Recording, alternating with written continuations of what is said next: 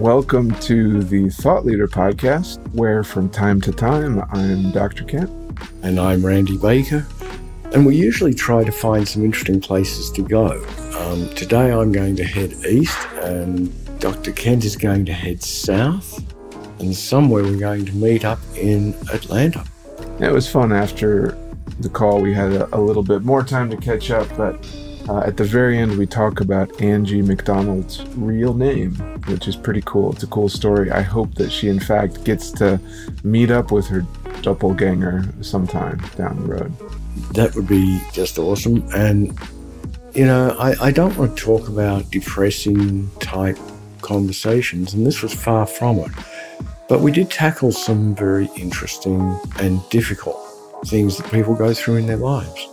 Yeah. And I especially love talking with folks who are very clear on what they what they do with people. And and um, this conversation, you know, if you're listening for anything, folks out there, listen for how how simply Angie thinks about the work she does. It's really wonderful when we run across that. People just know who their audience is and kind of what they need.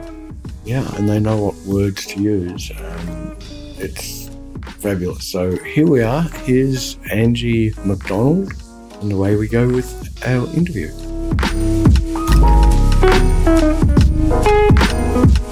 Hello, Angie. Nice to see you. And um, I have to say, you look very similar to your picture on the back wall, so so listeners can't see you. But there's a, a really nice a book cover enlarged on the back wall. What is um, that? It's a part of just showing folks who's behind Wounded to Wonderful. So yeah, it's a part of the back cover of my book. Um, but it's also my business card. It's just me wherever I go and do my speaking engagements or serving anywhere. So what, how do you feel about the color blue? Because it's a beautiful blue. The, the color blue is my favorite color. As you can see, I'm wearing shades of it right now.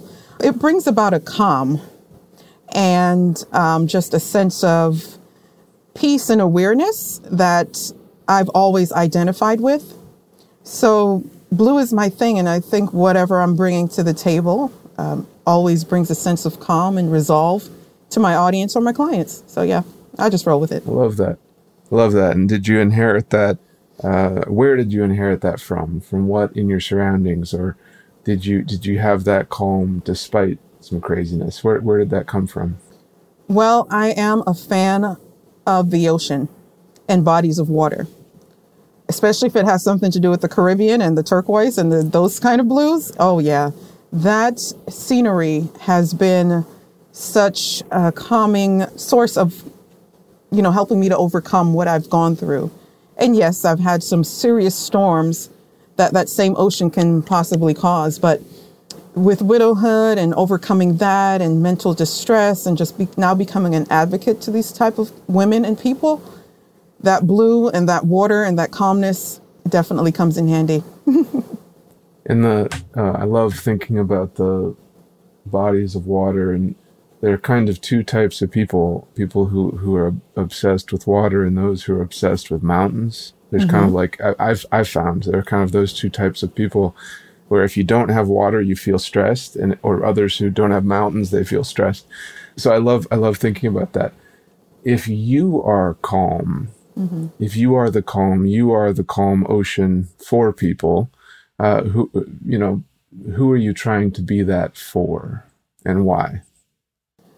Well, I try to be that for primarily women, but I've noticed a lot of men have been coming to me who have gone through severe losses. Definitely loss of a spouse. That was me. A loss of a uh, way of living or your norm loss of a significant career change, me as well. That's who I'm trying to be that calm for, bringing that sense of tranquility in the transitional phase of those different life circumstances. So that's who I have been aiming to serve and have been serving. I'm so grateful to have been trusted with this assignment for about six and a half years now. And the word wounded mm-hmm. uh, is a big part of your brand and it's uh it's such a fascinating word yeah that we don't we don't use in everyday speech that often, right? We, we don't say, I'm, well, we have like the walking wounded, We talk about wounded warriors, we talk about wounded animals. Yeah. What does the word mean to you? Because it's, it's an extraordinary word. Oh, it definitely is. And I struggled with the play of words and how I should brand um, my service. And wounded came to me as a result of um, the different injuries, physical injuries that I've sustained from childhood up until my adulthood, being clumsy. And the wounds I've come across emotionally, I was able to relate them to the physical that I've endured. And I have a sister who's a wound care nurse, and she loves talking about her wound cases. And she would talk about the different things that she would have to apply to these wounds for healing and the different types of wounds. It could be a jagged uh, laceration, it could be a deep puncture wound, it could be a bl- blunt force wound. And she would be so intricate about how she would have to treat each one. And I'm a very, you know, I'm an imaginative person. So I would think about what she's saying, make a visual, and I said, wow, I can apply that emotionally, mentally, and spiritually to the people that I've served based on my experiences. So Wounded definitely uh, collaborates with what I've experienced, what I've seen, what I've felt, but then it transitions to something beautiful, wonderful, because now I can tell you how I've overcome that wound and even show you my scar and say, you know what I did, what I got, how I taken, you know, how I was able to take care of this wound. That's what I plan to do, and every time I interact with someone. Interesting. It's the we live in a society that is obsessed with you know sort of video game uh, gore and TV gore and all of that, but when it comes to actual sort of wounds, we're all kind of squeamish. Like my my kind of like my dog who who whines if you touch his paw. you know, Yeah. it's like the he's a crybaby in a way. But but we we as a society trust nurses and trust doctors to do those hard tasks that we we don't. You know, I've I, I don't sew up my own stuff. I I go running to the doctor, right? So very interesting concept. Yeah. How do you turn helping people? I mean, we're all wounded in different ways. How do you how do you turn that into a business? Um, how have you kind of stumbled into that piece of things? I've noticed most directly with my inner circle when I realized that I had to make a narrative out of my experiences that a lot of people didn't feel safe in sharing their wounds, the wounds that they've experienced. And, and if they did, there was a lot of trepidation, a lot of fear in being able to share it without sense of judgment, feeling judged, feeling ostracized, which I've definitely felt through my widowhood journey. And I said, you know what? I'm a person full of empathy naturally. And I made it my personal duty to create a safe space for these individuals to find someone or for me to just be available for them to share their ideas, their thoughts, their fears, their experiences without the fear of judgment or feeling, you know, rejected or looked at in a certain way that would make them feel squeamish to ever want to open their mouths again. So, Wounded to Wonderful is a safe place uh, for individuals to share their stories and their wounds, and I do my best to offer the solution to those wounds. So, Angie, I'm, I'm a little bit interested in in you. We have a world where, and it's always been this way, where everybody is in transition all of the time. Mm-hmm. The things you've mentioned, um, wounds, widowhood, everybody who is alive has lost somebody close to them at some point during their life. Mm-hmm. But not everybody needs help getting through it. Mm-hmm. So, what do you see as the difference between those who need help to get through it and those who don't? And when did you realize you had that gift to step into that, that gap, that, that chasm between the two? Oh, great question. The significant difference between the two, the ones that do not need help getting through it, is that they have a healthy sense of awareness and acknowledgement of reality. Maybe because may, they may have experienced it enough to learn self coping mechanisms to process through it.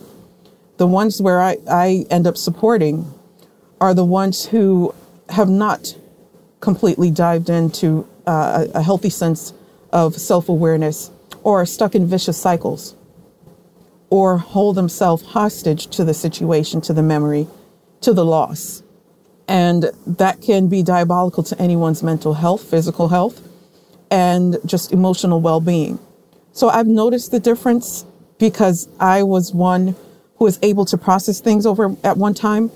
But when widowhood, a certain part of my widowhood struck me to the core, I found myself in a vicious cycle, not wanting to let go of the memory. I stayed mm. married to the memory of mm. my late husband rather than celebrating it, rather than celebrating who he was to my children, to myself, and to the community that we were loved by.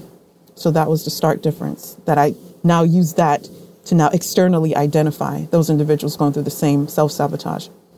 And so, what was the process for you to come to that understanding that this is what you were doing? Because I, it's beautiful what you said. I absolutely mm-hmm. love that. Um, I'm also was also widowed, and I know exactly what you're talking about.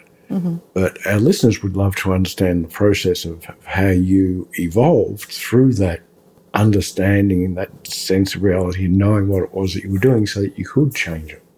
Oh boy. When I made a fairy tale of the exp- of the life that I've envisioned for my children and I, I started to I had strong goals in the beginning of my widowhood like, you know, we're going to get through this. I have these visions for my daughters and for myself to overcome. But when I realized I was hitting a roadblock is when that vision started to become a fairy tale. I started to distance myself away from that reality of completely being healed and learning to have a healthy sense of uh, retrospect for his memory. And I started to have unnecessary pity parties. I became associated with loss. I talk about it in my book where I have a very strong village. Although my uh, situation was unique to my village, I was the youngest in my entire community and circle to ever had gone through that. They started to no longer recognize who I was. And I had a family member say to me, she's my firecracker, my sister, said to me, it looks like someone is getting associated with loss, like you're enjoying the idea of losing now because it seems easier.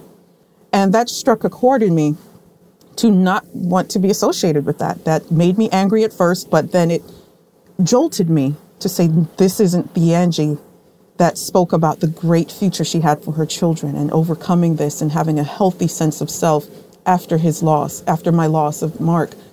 And that's what woke me up when my village started to notice that I was separating myself from what could be accomplished and getting too comfortable with loss. So you were fortunate to have a very powerful sister who was able to speak truth Whew, in love. Yeah.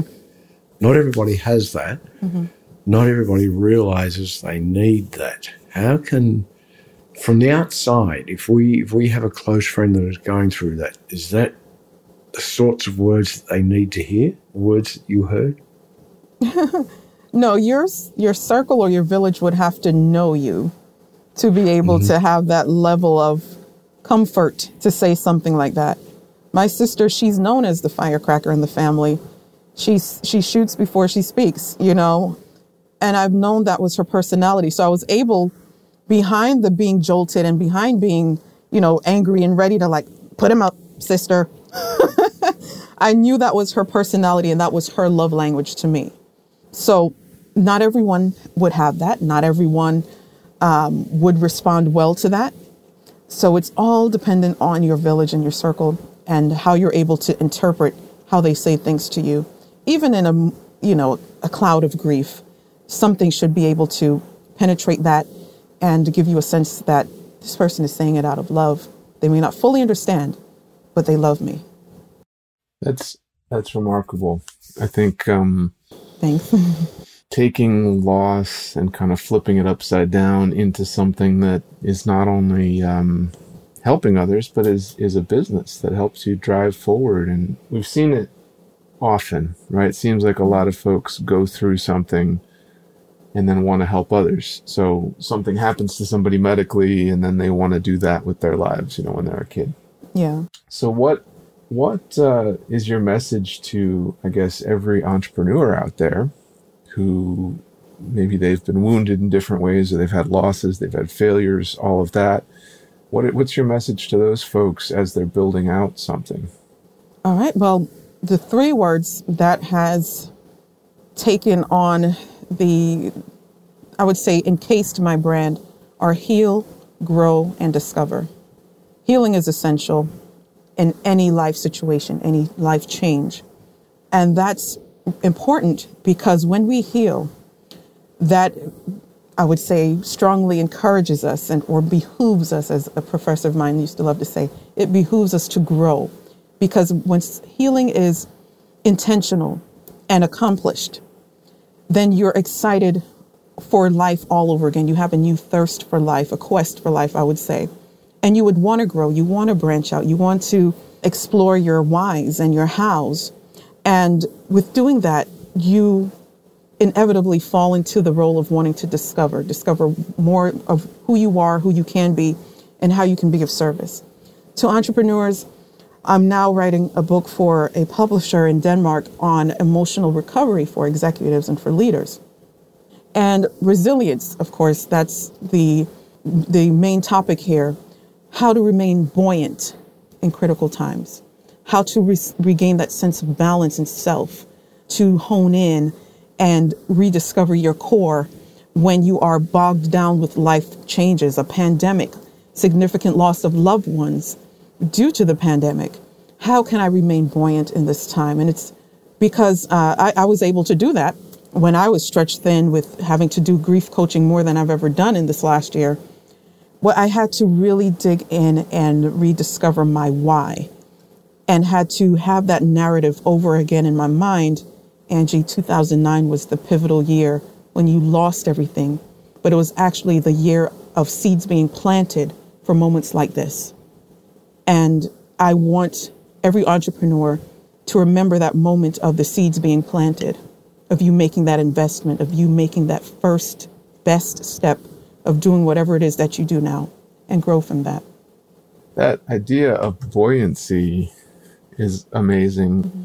So we're kind of in the business of listening to what people say and, and, and so on and hearing something that's different. Buoyancy is different. I love that word just because the first image I had in my brain was, I don't know, like one of those um, floaties you have on top of a pool and yes. you're trying to push it down below the water and it won't go. Mm-hmm. uh, what a cool concept, buoyancy. Go a little deeper into that and, and why that word is important to you? Because I mean, you started out talking about oceans and water and blue. Ah. Obviously, buoyancy is related. So what Absolutely. what is that? what is buoyancy to you? Absolutely, right on the right in the vein there. Um, buoyancy definitely took me back to that same body of water that can be peaceful, tranquil, but uh, when it's hurricane season or typhoon season, depending on where in the world you are, that water can become your worst enemy but it's there, unavoidable. It's a majority of what makes up planet Earth. And that's what life is. Life can be that ocean that can bring you tranquility, but when life really wants to talk to you, it'll start rustling your feathers, it'll start getting tumultuous and a little turbulent. But the thing with buoyancy, and that's the same thing I saw when I had my aha moment on the beach in Jamaica about seven years ago. I saw that float that would border the beach from public sea.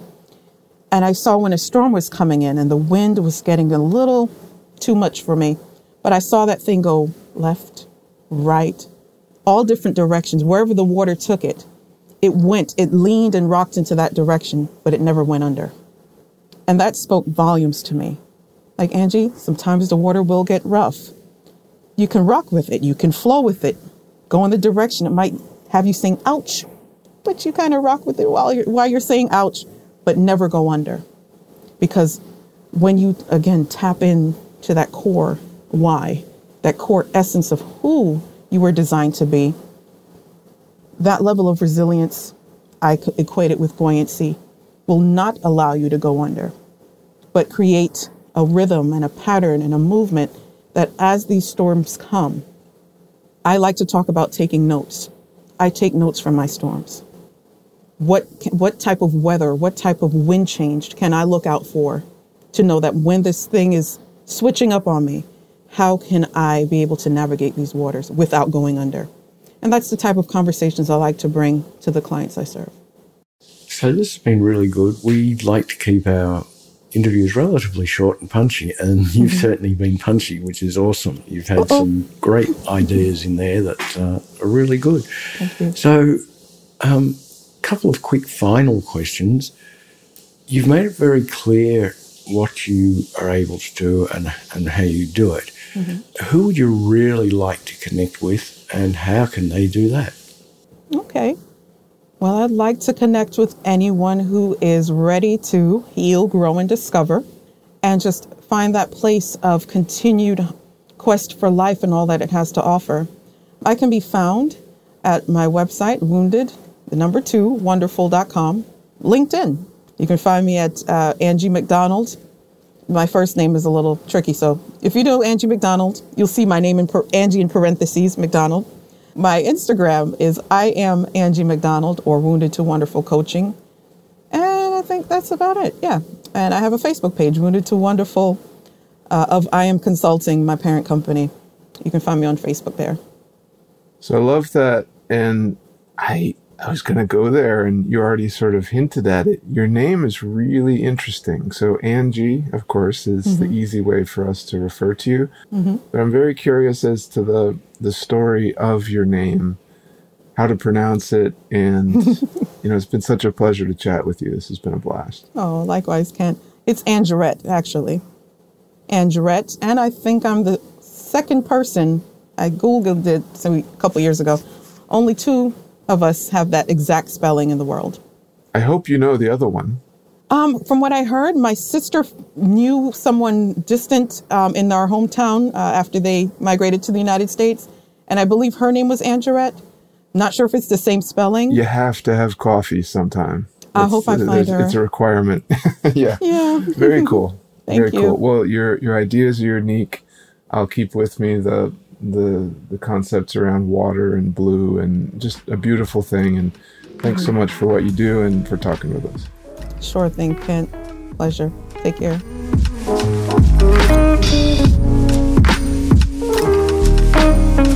Well, thank you, Angie. I really appreciate that. I, I kind of want to call you Angerette because I really like that name. It's really pretty. And I really hope that one day you actually get to meet the person who also has your name.